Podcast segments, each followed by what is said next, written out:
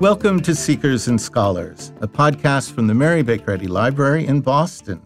I'm Jonathan Eder, your host. For a portion of her life, my mother was a secretary.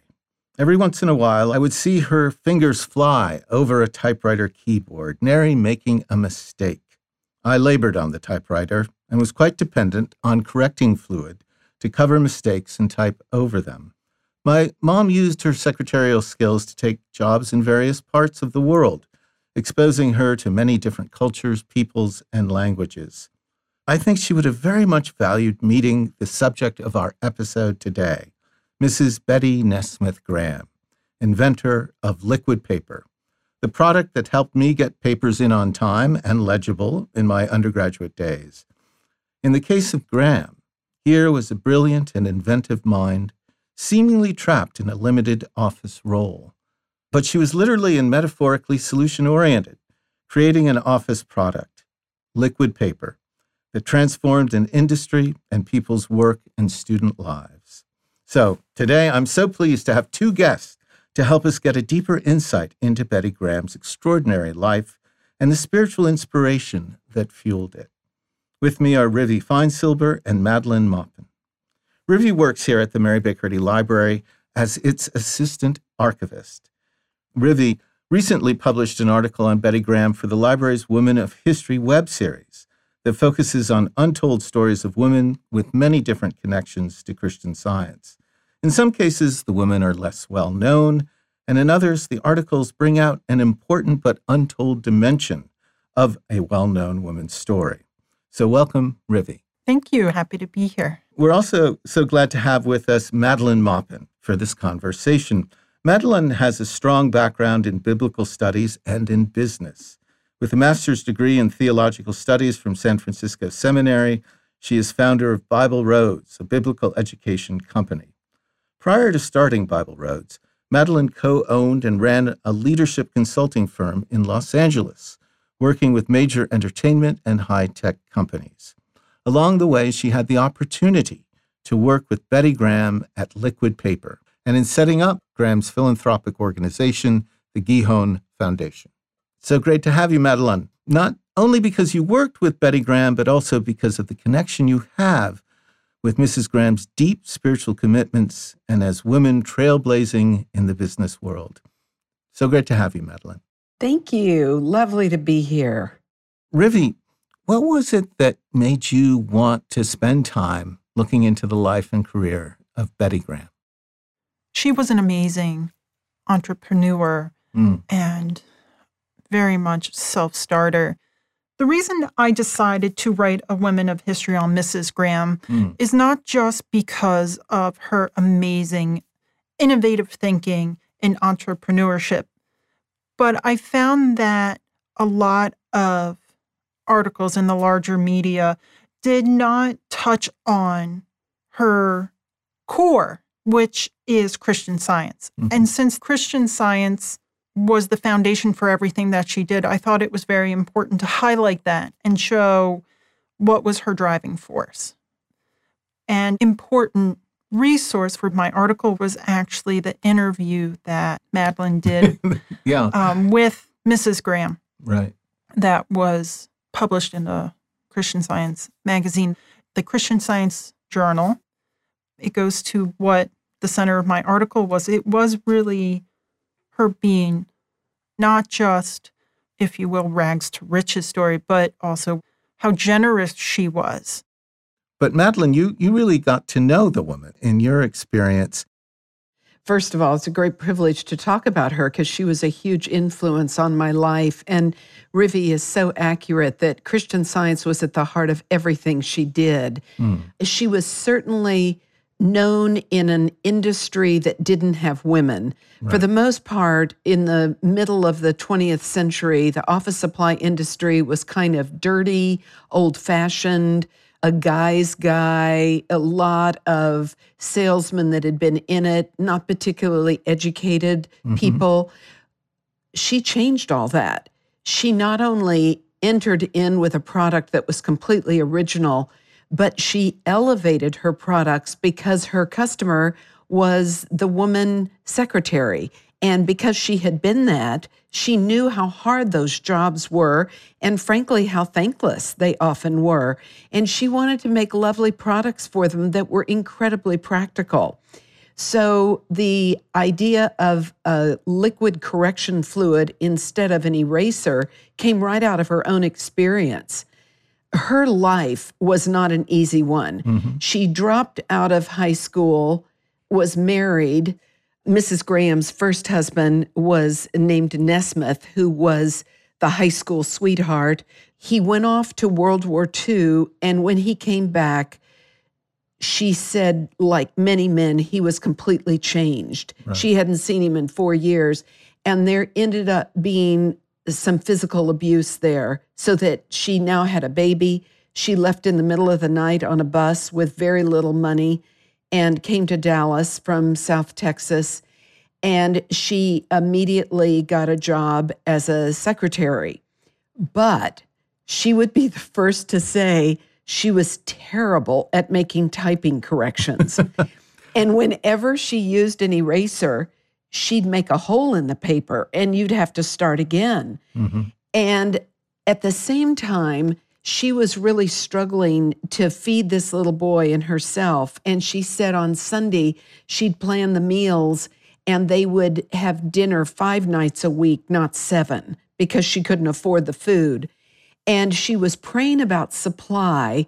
And this idea came to her one day that when an artist made a mistake, they didn't rip the paint off the canvas, they painted over it. Mm-hmm. And she wondered why couldn't people do that as well, especially secretaries, most of which were women.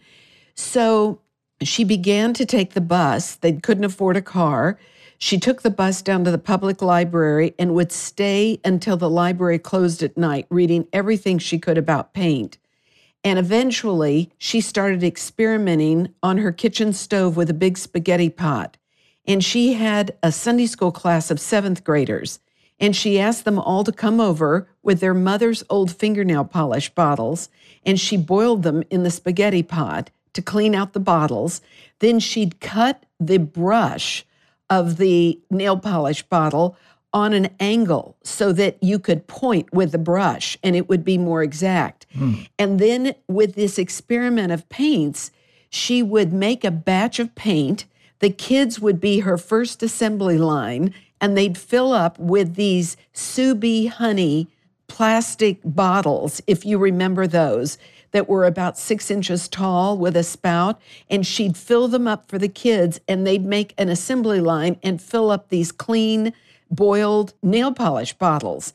And she'd then take them to work, and she was in a steno pool with 40 other women.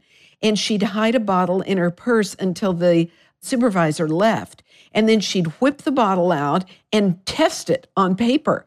And one day, a woman next to her said, "Bette, what on earth are you doing?" And she said, "Well, I'm I'm testing something." And she said, "Does it work?" And she said, "It does." And she said, "Give me a bottle." Well, pretty soon, the entire steno pool was using these bottles that her seventh grade Sunday school class had made on their kitchen floor. And then she put a one inch ad in an office supply magazine, and Polaroid answered the ad and ordered a gross. And she said to me, I didn't even know what a gross was. yeah. That's 144 bottles. And she immediately got the same Sunday school kids to be her assembly line, and they packed them up and shipped them off. And that was the very first order for liquid paper. And eventually she left the steno pool.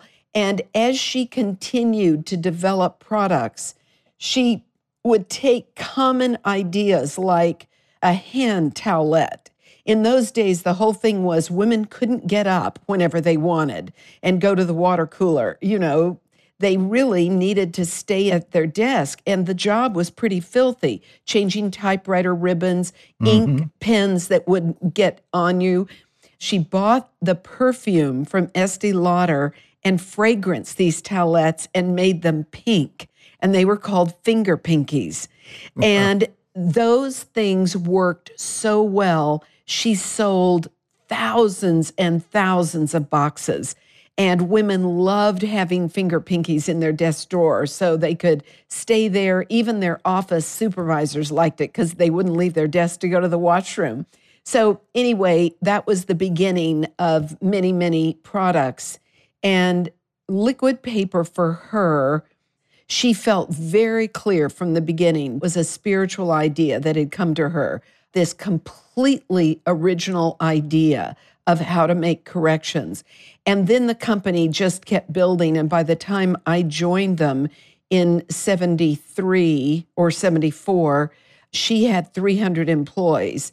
And she was very, very generous to those employees. She got her legal team to find out the tax laws in such a way that she wanted to maximize what she could give employees.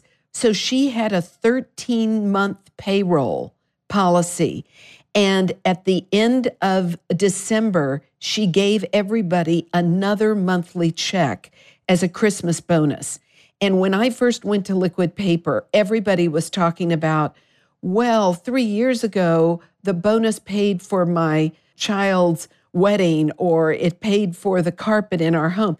She was so generous with employees and they loved her. And you never saw people leaving liquid paper, but mm-hmm. there was a line of people to work there. Wow. That, that's wonderful to get this insight into her character and her um, concern and consideration for people that were having the same experience she had had. You know, I was a consumer rep for the East Coast for liquid paper. Mm. They would literally drop me like at Hartford Insurance Building that had 100 stories at 8 a.m. I had a bag full of liquid paper bottles and I'd go sample all the way, every floor.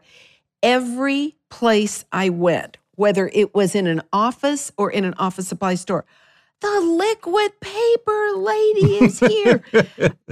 if there was a way that you could have captured goodwill hmm. because mm. Everybody knew her story. Wow. She was one of them. And she became a champion of women long before that Dolly Parton 9 to 5 movie came out. Mm. Bette Graham was like their person. Mrs. Graham recognized that every person has value beyond what they can do to make a profit or what their status is.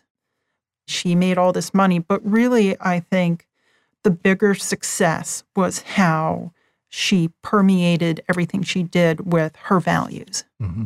Very much. One thing I, I think might be of interest she ran into a very tough situation where some executives were trying to change the formula of liquid paper, which would keep her from getting the royalties, which was the source of her uh, wealth. And she had to take them to a court of law. We would talk quite a bit by telephone. And I asked her how she was praying about this lawsuit. And she quoted the statement from Mary Baker Eddy's small book, No and Yes, there's a paragraph there that says, Jesus, true and conscious being, never left heaven for earth. Hmm. And I said, What does that mean to you? And she said, Liquid paper was a spiritual idea from its start. It has never left heaven for earth. And she went on to say that meant it wasn't vulnerable it couldn't be ripped apart from her. When she first made this uh, lawsuit, her attorney advised her not to do it because it was a win all or lose all. And mm. at the time, it was about a $22 million suit, which in the mid 70s is a lot more money than it is today. The point is, she never looked at the money. Mm-hmm. Her clarity about substance and its source in spirit was always her standpoint. And she won that lawsuit rather handily. And she took the step then to sell liquid paper because she didn't want anything like that to happen again after her passing. Mm-hmm. And that's when she found the buyer in Boston of Gillette and uh, sold it and took the proceeds and started a foundation, which she used her maiden name, Bette Claire McMurray, not Graham. And that foundation was the second example of some of the most original thinking I've ever seen. The first original was the invention of liquid paper itself. The second was her approach to philanthropy, which was not just to give of your largest, it was to do the kind of giving where you incented the grantee to pay you back out of what they would make. She really felt so strongly that nobody should get a free handout, that everybody should be able to live up to their God given intelligence and entrepreneurial spirit. And this was a foundation for women. And I remember going with her to a philanthropic conference, a big national conference on philanthropy. And the Ms. Foundation and Mrs. Graham's were the only two in the world at that time. And this is back in about 78 that were focused on women. And that was very unusual. And Mrs. Graham wanted to focus on women that really had very little. And we were looking at women in Central America where $100 would make the difference between a village surviving, not just a family, because mm-hmm. so many of the men were at war. And many years later, I started a newspaper in Silicon Valley and got involved in something called women in business for women overseas or something like that. And they were using the exact model Mrs. Graham had started, which was giving funds but expecting a payback. That was very unusual philanthropy at that time. Yeah, it sounds to me like um, what we might call today social entrepreneurship or, yes, exactly. or, or micro lending. Um, exactly. But nobody was doing that right. in the mid 70s. Yeah. She was completely original that way. That's fantastic. And everything she did, including the philanthropy, was for her grounded in spiritual ideas that were wholly original. If mm-hmm. there was one quality I could align her with over years of knowing her, it was this original thinking. Mm-hmm. Well, it's fascinating the name of the foundation that she started that was so in advance, the Gihon Foundation. What is the source of that name? It's from the definition Mary Baker Eddy gives of one of the rivers that flows from the Tigris and Euphrates. And from a biblical standpoint, it's a very hard thing to pin down. I've got a copy of Science and Health in front of me, and I'm just going to turn to this definition and read it for you. It's on page 587 of Science and Health, and it's Gihon, in parentheses, river, the rights of woman acknowledged morally, civilly, and socially. Now, I will tell you, as somebody who studied the Bible a long time, it's hard to find a root of that definition in biblical scholarship like where does the whole concept of woman come from? But one of the only threads I've ever found is that the Gihon flowed south from the Tigris and Euphrates, which is today's Iraq, the great river valley where civilization began. And it flows down to Ethiopia, which was famous for women rulers.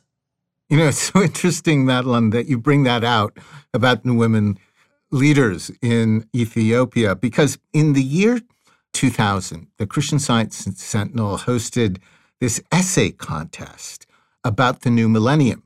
And first prize uh, was awarded to James Albans. And actually, he was involved with programs at the Mary Baker Eddy Library before my time. And his essay that, that won the contest was titled The Millennial River. And in it, he discusses the Gihon River. And he brings out this, this fact about the Candaces. He writes, The river Gihon compasseth the whole land of Ethiopia, where in ancient times a line of enlightened female sovereigns, the Candaces, reigned. So he's making that same connection as, as you did. Oh, Jonathan, you've just given me a huge gift. I have never found anyone who could endorse that. Everybody just thought that was interesting, but I'm so glad to know somebody else figured that out. So, all of this is sort of stimulated from Mary Baker Eddy's definitions of these four rivers that flow out of the Garden of Eden. She has uh, what she calls the glossary in Science and Health with Key to the Scriptures, her, her main work, where she identifies the spiritual meaning of different biblical terms. And the Gihon River is one of those four rivers. But then Jim Albans goes on to discuss what he sees as the Gihon effect.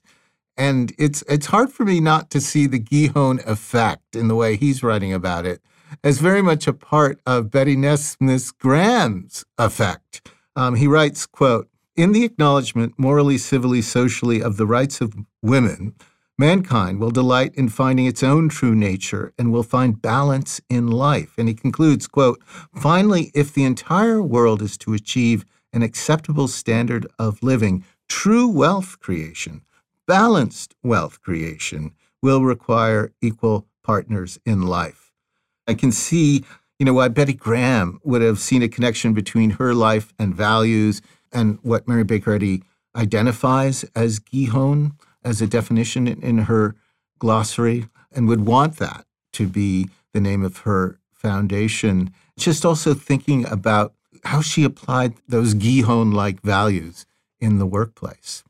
There was a child care center that, to my knowledge, was the first in Dallas that she started at Liquid Paper, and women just couldn't believe they didn't have to drive children all over creation and could go to the workplace and check on their children. That was a very new idea. And while I was in Dallas in 77, three women were acknowledged as these extraordinary entrepreneurs. Uh, one of them was Mrs. Graham, another Mary Kay Cosmetics, and a third woman. And there was a big center built downtown in Dallas called Thanksgiving Square. And I remember Mrs. Graham gave a great deal to that, and a huge deal was made of that in the national press because no community had ever acknowledged the role of gratitude mm. in a business way. And yet, these women so influenced the business community of Dallas, and gratitude became a huge part of that entire business community. That's wonderful. There's one other thing that often comes out if you Google Bette Graham, and that has to do with her son. So, Michael Nesmith mm-hmm. was a member of the 60s band The Monkees. right. Or he was also creator, as well, I should say, of the band. And his memoir, autobiography, Infinite Tuesday, was actually also instrumental for my article, along with with Madeline's interview, and it gave a more in depth look into his mother. Madeline, did you ever have the opportunity to um, meet the family, mom and son? Sure. I, I knew Michael, yes, and he loved Christian science. She had really raised him with that as the core of their lives, and uh, he eventually went on after the Monkees' fame to have class instruction with a Christian Science authorized teacher and introduced his wife to Christian Science. And she also became a class taught Christian Scientist. And he loved his mother, he loved her memory. She passed in 1980. And so Michael lived almost another 40 years to try to make sure people really understood the fuller dimension of Mrs. Graham. Madeline, it's so interesting that you mentioned that Michael Nesmith and his wife took what is called Christian Science class instruction, which is about a two week course where one can delve deeply into the teachings of Mary Baker Eddy, often with the aspiration of becoming a Christian Science healer, a Christian Science practitioner.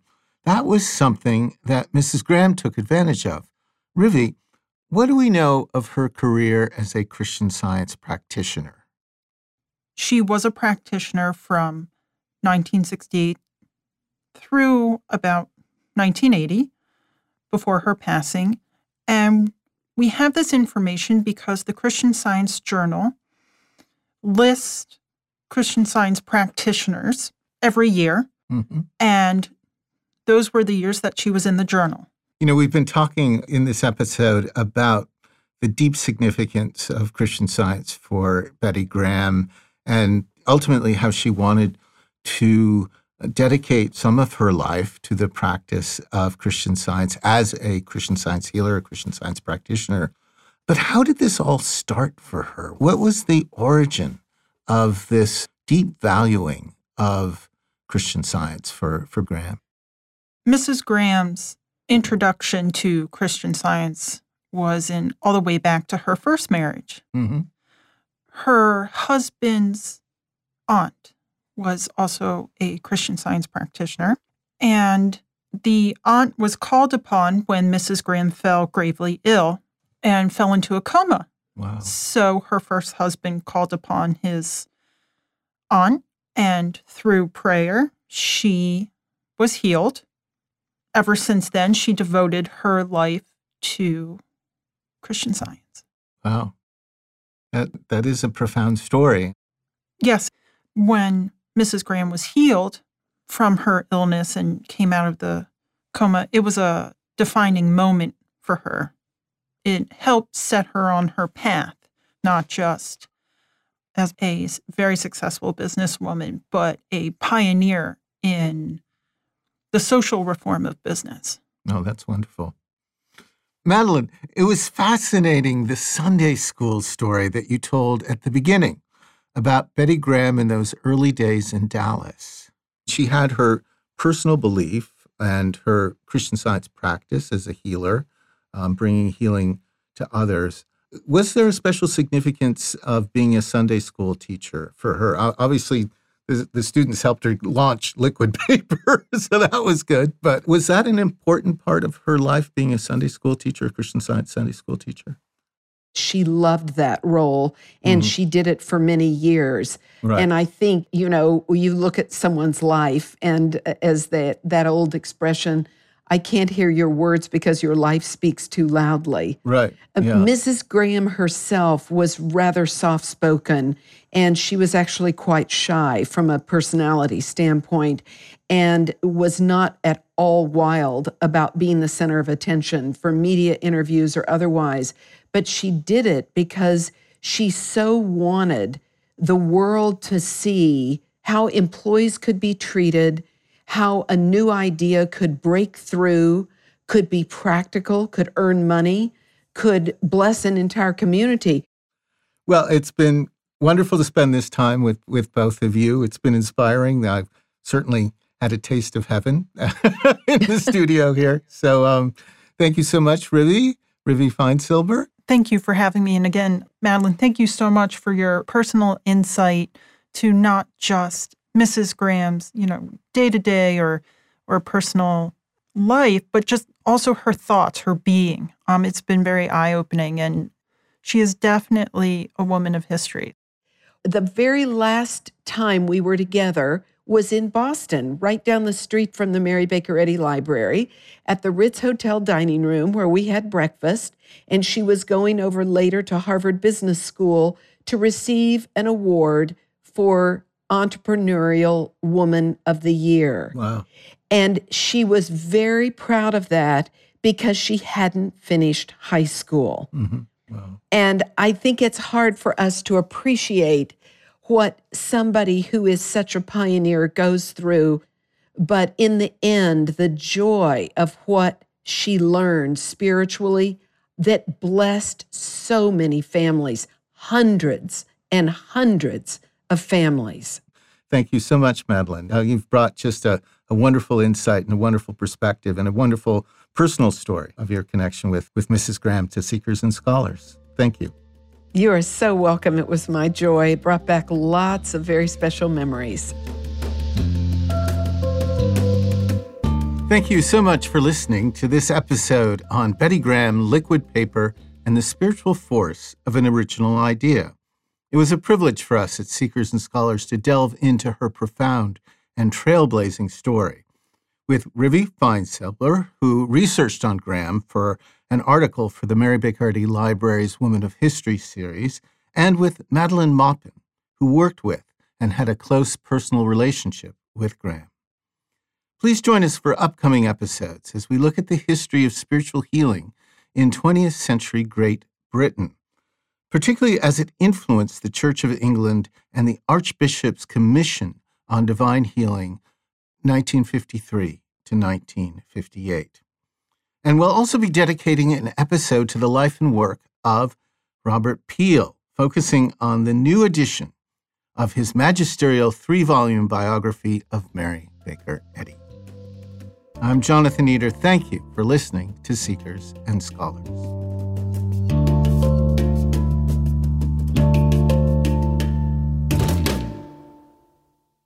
This podcast was produced by the Mary Baker Eddy Library. Copyright 2023.